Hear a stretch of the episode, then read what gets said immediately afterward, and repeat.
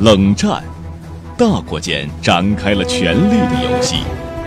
美苏两极格局的巅峰对决，让世界陷入永恒的边缘。五大家族的荣耀沉浮，继续见证历史的变迁。颜亮、慧天，带你重温冷战岁月，像追剧一样追历史。冷战永恒的边缘，各位好，我是颜亮，我是霍天。前情回顾，时间线呢是一九六一年的五月，美国黑人的平权运动“自由之行”正在进行当中。我们的主人公乔治和他新认识的黑人高学历女伴，嗯不是叫女女友女伴，玛利亚已经来到了深南的极端仇视黑人的乔治亚州，已经感受到了跟北方完全不同的对待黑人的态度了。比较确定的是，阿拉巴马的警察局局长就是一个三 K 党党员。那在这种情况下，你是完全指望不上警察了啊！当然，好消息是在去阿拉巴马的路上，车停了一下，上来了两个白人，坐在车子最后一排。等他们坐下来了以后，乔治一开始没多想，后来是玛利亚捅了捅乔治，说：“哎，那两个一看就警察。”嗯，乔治是警察，那回头看看，呃，你意思是 FBI 吗？联调局的吗？玛利亚摇头，嗯，不是，州警他们穿的衣服很寒酸，所以肯定不是联调局的。联调局的人有钱，呃，他们应该也不是阿拉巴马警察局的警官。对，我们简单说一下，美国的警察制度比较复杂啊，嗯对有州警察，有中央政府的警察，还有 FBI。对啊，后来按照玛利亚的判断啊，说上来的两个呢是便衣嘛，是阿拉巴马高速公路巡逻队的便衣，就高速公路的啊、然后上车是不是看一下？阿拉巴马的警察局肯定不会派警察来保护大家安全，但是高速公路上面呢，来两个人，这应该是怕事情啊发展到太极端。啊，乔治就说：“哇，你真是好聪明啊！”玛利亚说：“哎，我爸爸是在芝加哥，你知道吗？芝加哥啊，流氓之都啊，所以我对于警察呢分辨度还是比较高的。另外一方面，我从小我妈妈就逼我吃素菜，所以我比较聪明。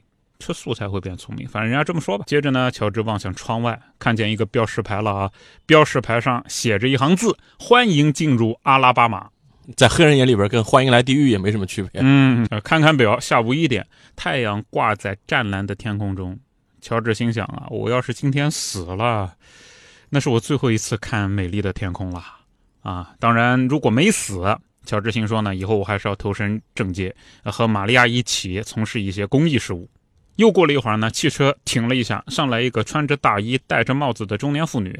啊，这个中年妇女的膝盖上摆着一个白色的大手提袋。这黑人妇女是去呃阿拉巴马看女儿的啊。正在这时候，有一辆灰狗长途车从远处开过来，一路开一路在闪灯嘛。呃，司机之间是有灯语的。乔治这辆车就停了，迎面开过来的车也停下来了。那个大巴车上的司机呢，把窗户摇下来，跟这边大巴车司机说啊，说哎兄弟啊，小心点啊。呃，那边一大群人啊，小心点啊！接着呢，车子开走了，这边的车子也动起来了。乔治心里面就慌啊，一大群人，小心点。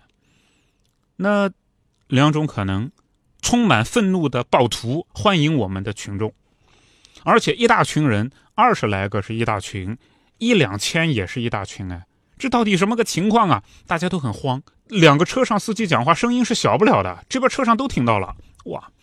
乔治就回想起妈妈的话，妈妈不是说的吗？说这个他们会杀了你。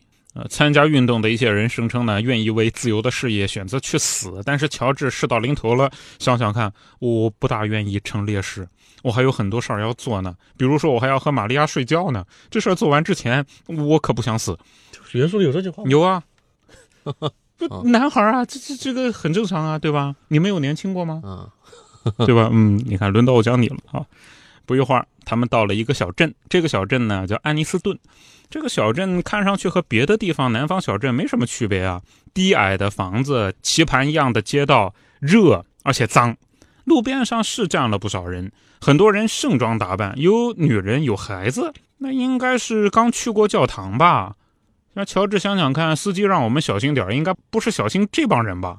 乔治就跟玛利亚说：“你看，啊，没事儿啊，就宽慰玛利亚说：你看没事儿，对吧？这不好的很吗？呃，等到下车了以后，我发表个演讲啊，我们呃是来给你们发宣传册的。另外一方面，白人女孩经常在哪儿游泳啊，我要去看。然后乔治他就讲这个笑话，反正大家宽松一下情绪嘛。后来长途车进了长途车站，等进了车站啊，这里面一个人都没有嘛。”车站大楼似乎都关了，上着锁。乔治觉得气氛挺诡异。后来司机打开了长途车的门，乔治他们根本没有看清暴徒啊是从哪儿冒出来的。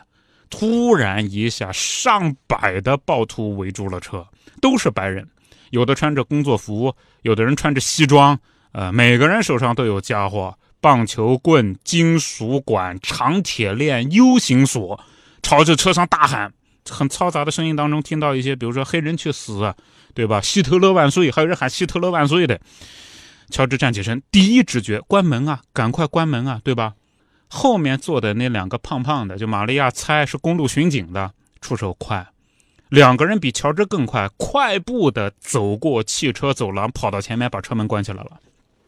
乔治心想：哎哎，还好还好，这两个警察靠谱啊！乔治朝周围的车窗看。外面可是没有警察，车里面两个高速公路的巡警便衣，恐怕不一定挡得住武装暴徒吧。外面没有警察，说明确实我们之前听到的消息是对的。这里的警察局局长就是三 K 党啊。没过一会儿，暴徒开始用武器袭击汽车了，链条、棍子敲车厢，用 U 型锁砸玻璃，声音十分的刺耳。玻璃窗已经碎了，U 型锁一凿一个洞啊。这一幕是美国历史上真实发生的啊。对。自由之行运动里真实发生的一幕，对，所有的人都惊恐的大喊：“司机发动汽车想走嘛？”结果一个暴徒躺在车前面，一群人拦在车后面，走不了。乔治心说：“要不就司机就加速油门碾过去，对吧？”那可不得了，那更会激化矛盾。对，司机熄火了，算了算了，把车一车熄火。后来有石头穿过了车窗，砸碎玻璃啊，砰的一下子，乔治觉得脸像被蜜蜂咬了一下，就刺痛。后来摸了摸，有血。玛利亚坐在窗边，她处境危险了。乔治拉住她的胳膊，把玛利亚拽向自己，蹲在过道里面。乔治大声嚷嚷：“蹲在过道里面！”后来呢，就有人从破掉的玻璃开始往上爬了。有一个男人带着狞笑嘛，那个男人手上戴着铜指套，那个铜指套就打人的时候会打得比较狠啊，一下子把玻璃窗的那个洞倒得更加开一点。那个流氓开始抓之前和乔治聊天的那个黑人妇女，那黑人妇女不有个袋子嘛？然后他手伸进来要拿那个袋子，乔治赶快把那个中年妇女啊也拉到那个地板上，说坐下坐下坐下，蹲不下就坐坐。哎，乔治是练过摔跤的啊，体格还是可以的。对，然后呢，乔治就拼命的把那个白人流氓往外推，外面的声音越吼越大。突然，噪音好像消失了，也没有更多的玻璃被打碎了。乔治看看外面，哎，外面站了个警察，这差不多是时候了吧？那个警察呢，挥着警棍，和手上戴铜指套想抢包的那个男人说话。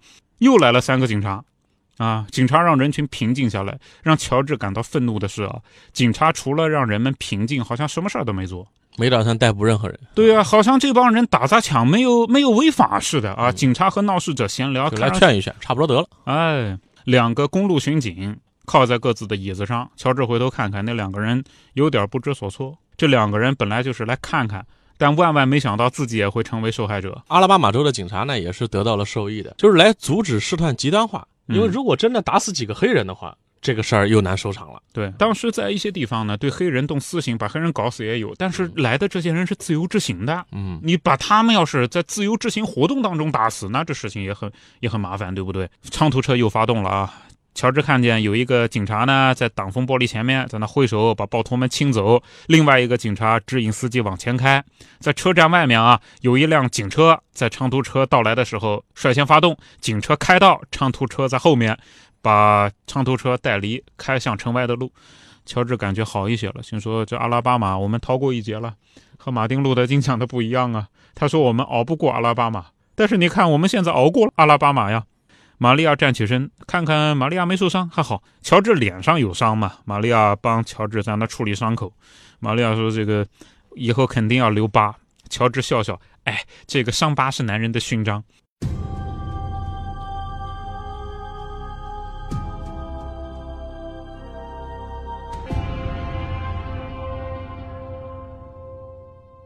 没过多久，乔治往后看，很多人都开始往后看了，因为透过那个玻璃的洞啊，往后看看，有一长排的小货车、轿车跟在长途车后面追过来了。乔治叹口气说：“玛利亚，刚才我这么说，马丁·路德·金啊，是是不对的，人家有经验，我们真的可能熬不过阿拉巴马了。”玛利亚说：“乔治，我还跟你说个事儿啊，在华盛顿上车之前，我记得你和一个白人小伙子说话，对吧？”乔治想想，对对对，那个是哈佛大学法学院我同学啊，叫约瑟夫·乌戈。怎么啦？玛利亚说：“哎，我跟你说啊，刚才我在那群流氓里面看到他了，他有一对突出的蓝色眼珠，特别好认，我不会认错的。他他也是暴徒，他一直假借民权运动的名义监视我们，我猜他是个告密者。”乔治听到这里是非常的愤慨，浑身发凉啊！嗯，非常的愤慨。本来以为是一个同情黑人遭遇的白人，而且更糟的事情发生了，警车他要离开边界了嘛，在边界那边转折回去了。现在长途车自己往前开，但后面那一溜可没有停啊。车上的暴徒声嘶力竭的在那儿喊，而且有的车上面还放那种高音喇叭，反正盖过了汽车的引擎的声音。这一幕有点像什么呢？叫《疯狂麦克斯》，你看过吧？看过《狂暴之路》。呃，《狂暴之路》。哎呀，反正就是那一群感觉脑子都不太正常的人啊，搞着高音喇叭，然后一列车就就追着这一辆长途汽车，然后他们上了一条路，就远郊二零二路。这二零二呢，是一段车辆很少的直道，在这边就就方便超车了。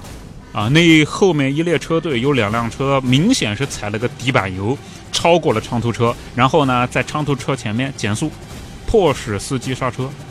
长途车司机本来想就想办法绕过去嘛，就左边右边开始高速公路画龙，像这种是很危险的，对吧？人家那可不是一般的轿车，那是一辆灰狗长途车，然后开始想办法摆脱，但哪能摆脱得掉呢？这边也没警察了，对，在车上所有的人都吓得不停的在发抖啊。啊，包括乔治，乔治旁边的那个那个中年妇女，路上上车的，乔治就说：“夫人，真不好意思把你卷进这种事情，因为那个妇女她不是，她是搭顺路车的。对啊，哪想到出这种事儿啊？接着呢，前面让长途车减速的两辆车，哎，停下来了，长途车超过去了。按乔治他们觉得啊，那就是骚扰一下，噩梦结束了。但是刚刚这么想，乔治听见了一声炸裂的声音，砰！接着长途车开始摇晃，爆胎了。司机想尽一切办法啊，把车子慢慢的、稳定的停下来。这司机真不错。像这种突然爆胎是极容易出事故的啊。停下来的时候，正好路边上有一个杂货店。乔治看了看店牌，福赛斯之家啊，杂货店。司机跳下车，乔治呢跑到前面啊，听司机讲：“哎呦，两个胎都爆了，这我真是没办法了。”于是司机走那辆杂货店。乔治浑身浑身紧绷，爆一个胎是意外，爆两个胎是埋伏。那刚才两辆车把我们逼得慢下来，对吧？逼得慢下来，前方做准备啊。然后两个车离开了，我们往前开，前面搞了个破胎器嘛。接着后面的车来了，有十几个白人穿着西装从车上涌了下来，大声的咒骂，挥舞着武器，气势汹汹的扑了过来啊！脸上呢都那种扭曲的。乔治的肚子收紧了。乔治终于明白为什么妈妈啊提到南方白人会眼泛泪花了。领头的呢，就是之前在汽车站拿 U 型锁敲碎玻璃的那个少年。后面呢，有些人也拥出来想上车嘛。车上有两个白人乘客，对吧？就那个公路巡警，嗯，警察有一个跑到前面把人拦住，拿出一把左轮手枪。那看到警察亮枪了嘛，入侵者向后退去啊。便衣警察把车门一锁，外面的人开始晃汽车了。好像想把长途车推翻一样，一边摇一边喊，喊着“杀死黑鬼，杀死黑鬼”。车上所有的女乘客在尖叫，玛利亚紧紧地抱住乔治。哎呀，车上两个便衣表情充满了恐惧。这种狂暴人群啊，没办法，这个时候连同情黑人的白人也认为是你们是叛徒。乔治看见也跟着推车的那个约瑟夫·乌哥了，这次不会错。乔治看到那对。非常熟悉的突出的蓝色眼珠，而那个乌哥呢，推了推车，感觉呢很有意思的样子啊，退到后面，拿出一个相机开始拍照。这个密探，乔治心想啊，但凡我要能活到离开这里，我要打碎这个混蛋每一根骨头。那外面的人一边推车，车摇得越来越厉害啊，白人的奸细吧，或者说这个密探啊。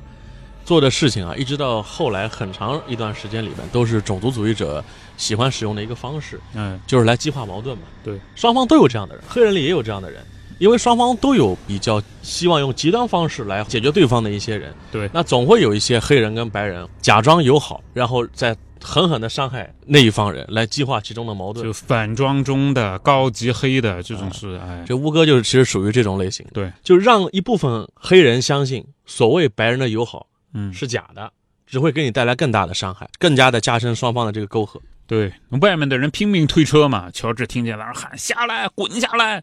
但乔治觉得，既然是这么说，说明这帮人不足以把整辆大巴给推倒，而且大巴前面两个轮胎爆胎了嘛，它重心更低一点，还真的不大容易推倒。形势发生了变化，有一个暴徒呢，拿着一个燃烧瓶，跑向长途车，跑过来了以后，往破碎的车厢里面扔了一个燃烧瓶。这就是要杀人了啊！对，燃烧瓶嘣的一下子啊，起火，冒出浓烟，而且点燃了座位上的皮革。这一下子，车里面的人气都透不过来啊！那怎么办？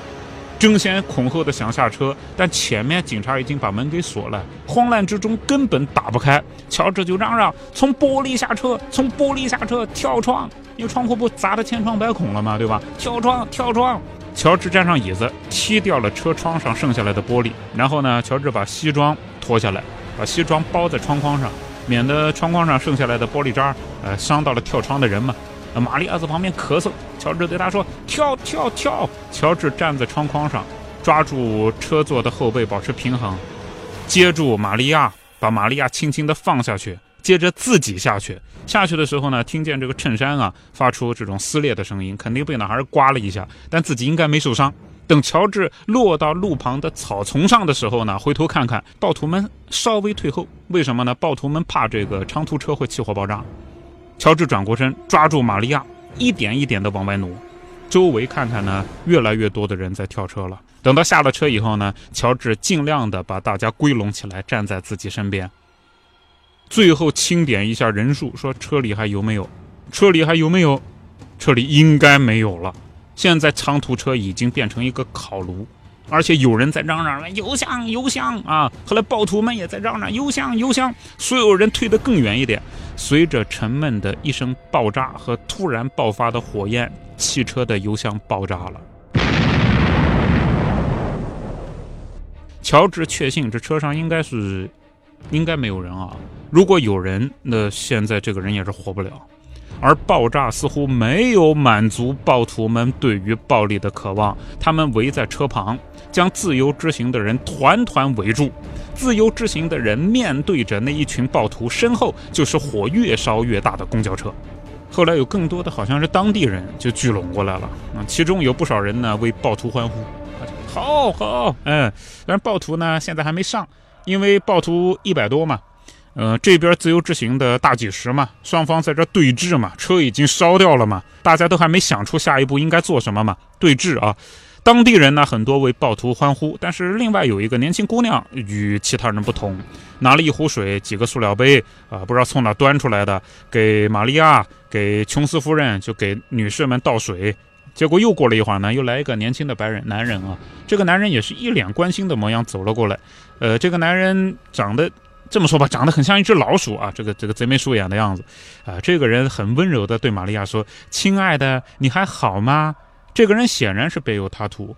玛利亚当时没怎么注意啊，本来想很客气的微笑着回答，所幸乔治反应快，就觉得不对劲。玛利亚走上一步，刚想说话的时候，那个贼眉鼠眼的举起一支撬棍，对准玛利亚的头顶心就狠狠砸了下来。这一下子要是上到脑袋，那是要人命的啊！乔治伸出胳膊挡住撬棍，撬棍是硬生生砸在他的前臂上。这一撬棍砸的是相当重的，乔治当时都听到自己手发出咔嚓一声，那肯定是骨折了。年轻人再次举起撬棍，但乔治这次呢，他右膀子能动嘛，狠狠地推了别人一把，把那个贼眉鼠眼的给撞飞了。乔治回头看着玛利亚，有三个暴徒正在逼近。反正乔治是很擅长打斗的，他是哈佛大学摔跤队的，拿到法学学位之前就已经在摔跤队里面算是老手了。但是眼下的打斗不同于比赛，这比赛是有规则的，打斗是没有规则的，对吧？能剩下来的也就一只右手。三个暴徒并排向乔治扑了过来，乔治退到一边，啊，退到一边呢，就将三个人引得远离玛利亚。另外呢，迫使他们站成一排，对吧？这样便于各个击破。乔治已经伤了一只手了，嗯，有点像杨过了，那有点像。第一个家伙凶狠地向乔治挥舞起铁链，乔治呢躲过那个挥舞的铁链。这个铁链由于人家挥的时候呢，挥铁链的这个家伙不是专业流氓，所以这一下子使尽全力，一下子打偏了呢就会踉跄。趁他蹒跚的时候啊，乔治死命地照着他腿上踢了一下，把他踢倒在地。第二个人跨过地上的同伴，乔治上前一步，用右手狠狠地打中了对方的脸。第二个攻击者惨叫一声，摔倒，手上的撬棒飞了出去。第三个攻击者呢，他往前冲了几步，因为前两个被乔治秒杀了嘛，等于对吧？第三个走到乔治面前，他趴了，停住了。那你停住，乔治没停住啊！乔治是用尽全身力气啊，右手一下子挥出去，准准的打在对方的鼻子上，肯定是把人家鼻梁骨打碎了，鲜血飞溅啊！那个第三个流氓发出一声尖叫，这一拳是乔治有生以来打出的最满意的一拳。而这一拳打完了以后，乔治心里面有一个恶狠狠的念想：甘地精神，去死吧！乔治是这么想的。我们说这黑人当中民权运动的方式不一样啊，每个人在经历不同的环境的时候也会发生变化。当然一开始都是愿意通过温和的方式嘛。对，真的经历现实之后也会发生变化。这些套路啊，都得感谢列夫跟格雷格啊，他爸跟他爷爷从小就教他，你这辈子肯定是要对颇多遭难的，早点学这些防身之术。嗯。不，这一拳打完了以后呢，乔治心说那就战斗到底呗。结果就听到两声枪响，砰砰，所有人停止，朝枪响的地方看，来了辆警车。那警车什么时候来的，大家都不知道。有一个穿着州警制服的警察，高举着手里的手枪，散了吧，啊，伙计们，散了散了啊，乐子找完了，回家去吧。乔治非常的愤怒，乐子，警察目击了暴徒们的杀人未遂吧？后来，暴徒们回到车上，打开这种音箱，又像那个什么狂暴之路那样发动一个车队掉头，慢慢的驶离。而乔治就气愤的发现呢，警察没有记任何人的车牌号码，更不要说盘问姓名。而且另外一方面，估计警察和他们相互认识。那个叛徒约瑟夫·乌戈也已经不见了。长途车的残骸，火越烧越旺，有几个人躺在地上，啊，有些人呢被打得比较厉害。不是每个人都像乔治的，有些人被打得比较厉害，不同部位的伤口在流血，黑人白人都有了。有些自由之行的白人呢，也是被打得挺惨，而且自由之行的白人啊，好像有些人感觉被打得更惨，也许被视作叛徒，就这样的结果吧。乔治蹒跚地走到周警身旁，说：“警官，我们需要需要救护车啊，呃，也许需要两辆，我们这些人需要治疗啊。”乔治求助的那个巡警呢？年轻巡警啊，看上去非常的气愤。乔治意识到自己犯了个错误，我是黑人，我不应该叫白人警官去干这干那。但那个年长的州警呢，就说：“哎呦，算了算了算了啊！”然后呢，转过头对着乔治说：“呃，孩子，救护车我已经叫过了，一会儿来啊，坚持一下。”老白人警官啊，人还行，人还行。没过一会儿，有一辆。小巴大小的救护车开了过来，自由之行的行动参与者相互扶持着上救护车。白人上去，当乔治和玛利亚要上车的时候呢，司机说：“哎，你们不能上来啊，你们不能上来啊，我这个救护车是是给白人用的，呃，不是给黑人用的，你们不能上来啊。”乔治已经没有力气跟别人在争论这些事儿了。刚才不有一个已经上车的白人自由之行的参与者吗？也受伤了啊。那个白人听到了以后呢，他下来了。他说：“所有人都要去，我要去，黑人也要去，我不能不管朋友。”白人参与者就一瘸一拐的，慢慢的回到了同伴的人群当中。那司机惊呆了，嗯，是这样。还有白人这样啊？北方来的白人真是奇怪。嗯，是，而且你不能空车返回去吧？你怎么着也得拉一个吧？那好，我只拉黑人不拉白人，那这边白人不上车啊？那怎么办？年纪大一点的那个老巡警走过来啊，他对救护车司机说：“带上吧，啊，这事儿就了了。”司机看看警官，行行行，您这么说，行，可以可以可以。乔治、玛利亚两三个其他的黑人以及受伤的白人上了救护车。救护车发动以后，乔治回头看了一眼，长途车什么都不剩了啊，只有滚滚的浓烟、熏黑的残骸，以及呢车顶部的支架。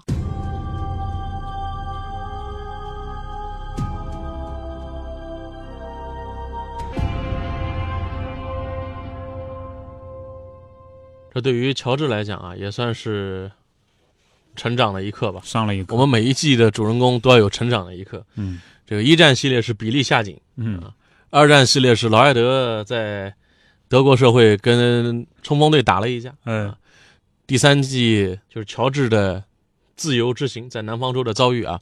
当然，关于这个自由之行是历史上真实的一幕，我们给大家来详细的介绍一下。本集的自由之行呢，它是非常客观的、非常真实的还原了当时的场景。我们先把来龙去脉介绍一下啊。自由之行也叫自由乘车者运动，是美国的民权活动家发起的运动。一九六一年开始，乘坐跨州巴士前往种族隔离严重的美国南部。自由之行者采取的策略是这样的：白人、黑人坐在连座上，有黑人坐在前排座位。那这些位置按照南方当时一些州法律是留给白人乘客的。在弗吉尼亚和北卡罗来纳，这些人自由之行啊，遭遇到了一些小麻烦。但是往后随着约翰·刘易斯被袭击，在南卡、密西西比以及更南的一些州呢，呃，事情就变得越来越计划。在一九六一年的五月十四号母亲节，一群三 K 党的暴徒，有些人还穿着那个教服呢，就说自己是入教的啊，袭击了一辆自由之行的灰狗车，司机试图开车离开车站，却一直被拦。等到想办法开离了以后呢，三 K 党暴徒又破坏了巴士的轮胎啊，这在我们故事当中也是这么写的啊。暴徒后来强迫司机把车停在了城外几英里的地方，用燃烧弹袭击。在巴士燃烧的时候，车门卡死，暴徒们试图烧死自由之行的乘车者们。后来呢，警察赶到，示威者逃离了巴士啊。当然，暴徒继续攻击示威者，试图对他们处以私刑。这个私刑啊，在美国南部是非常残暴的一种事儿啊，历史上一直有，不经过法院审理，在当地民众一致（打个引号）一致赞同之下，就可以对某个人处以刑罚。这个刑罚呢，上限就是死刑。在二战期间，南方各州是否应该废除私刑，美国政界还发生过激烈的争论。但是当时因为要统一对外，像战争期间，所以没有把这个尖锐的问题提出来。我们在二战有提及到，我们这边故事是说到他们上了救护车是吧？其实后面还有啊。按照历史上呢是这样的，当天晚上医院的工作人员因为害怕外面的暴徒，暴徒就在医院那边不走啊，是吧？在凌晨两点的时候，把住院的示威者全部赶出了医院，就说你们走啊，我们也不治了，你们走。当地的民权领袖牧师斯沃无视暴徒的威胁，组织了几辆车去救治受伤的示威者。示威者当中的白人被单挑出来，进行了疯狂的殴打。其中有一个呃自由之行的示威者，白人叫佩克，头上需要缝五十多针。这个佩克呢被送到当地的医疗中心治疗，中心拒绝治疗，说这个人是白人当中的叛徒。折腾到最后是送到了希尔曼医院，才得到了应有的治疗。另外一方面，当时的司法部长罗伯特·肯尼迪在看到巴士被烧和袭击的报道以后呢，他居然是敦促啊自由之行的示威者要克制。包括在前厅当中啊，嗯那个乔治他们车上那两个警察啊是有真实原型的，就是美国联邦调查局的。在故事里边，这个玛利亚跟乔治猜以为是洲际巡警，嗯其实是 FBI 的探员，专门派出来来防止事态恶化的。嗯，但是很遗憾，因为事态后来发展的情况也超出了 FBI 们的这个能够掌控的范围。联邦调查局派出了护卫队护送着自由执行者继续前进啊，再往后，呃，最后的结果呢是自由执行者在密西西比终于被全部逮捕了啊，这是他们一开始就追求的一个目标，被捕，引起更大的一种声势，进而能够进入到司法程序去起诉相关的官员和相关的暴徒。最后的结果是被捕了啊，罗伯特·肯尼迪就要头大了，因为他是当时美国的司法部长。就是你们这个地方监狱到底有多少人，我们来多少人填满，我看你还怎么办？这样的一种前仆后继啊，也是美国历史上啊极其辉煌，也是极其黑暗的一幕啊。对于罗伯特·肯尼迪来讲，你要想用自己的政治能力去干预各州的法律的话，事情得足够大呃。得做得做大才行。咱们也说一下啊，就是种族主义者跟正常人的区别啊，就一个很简单的一个判断方式，他仅以肤色和种族来评价一个人。我们反过来讲，就是我们评价一个人，当然看各个方面，比如说这个人的文化修养、嗯善恶观、行为举止等等，就是我们正常人的观点。你哪怕是一个黑人，你有良好的教养，嗯，你遵纪守法，你对人友善，那我们就正常的看待你。管你是哪个地方的对吧？不管你什么颜色，但如果说你违法乱纪，哪怕你是个黑人，嗯那我们一样也唾弃你，对吧？对对对，这是正常人的观点。嗯哪怕你是白人也一样，你是白人，那你在我们这儿为非作歹，那对不起，我们也不欢迎你。种族主义者就是他只因为你是黑人，他就讨厌你。一个极端的人，一个自私的人，一个伤害他人的人，不管你是什么颜色，你是白色、黄颜色、黑色，你小偷小摸，你为非作歹，那任何一个国家都不会欢迎你。我们不只以肤色去评价价值一个人。对，可是这样的，就有一些这个种族主义者呢，他一般来说智力水平比较低，为什么？他没有办法分辨复杂的人，对啊，对吧？比如说一个人他有问题了，然后呢，像我们就是看，哎，这个人他是怎么怎么来行事的啊，嗯以及呢，他到底有怎样的一种特征？但脑子里面少一窍的他会怎么样？贴标签。那哎，他的肤色这个最好认嘛，或者来自于哪儿，哎哪个地域的人，对这都是我们不能接受的，对吧？那我们这么说，地域黑、种族主义者、民粹，包括法西斯，其实是一路人。反过来讲，我们也不是说一味的都觉得某个颜色都好，你不管来自于哪，我们评价的标准都是你这个人是否与他人为善，嗯，对吧？是否遵纪守法，是否有很好的文化跟素养啊？好，感谢各位关注这集的《冷战永恒的边缘》，我们在下集当中再见。在节目的最后，告诉大家一个好消息：与我们主播老师天亮 CP 的两天一夜活动现在开始报名啦！颜亮、慧天将和你一起畅游美术馆，看星星，看月亮，从诗词歌赋谈到人生哲学。现在报名还可以享受第二位半价的优惠活动，时间就在二零一九年六月八号到六月九号，地点位于江苏省南京市四方美术馆。具体情况您可以添加我们的火线助手，微信号是火线全拼加数字二零二，天亮 CP 在这里等你，赶紧报名吧。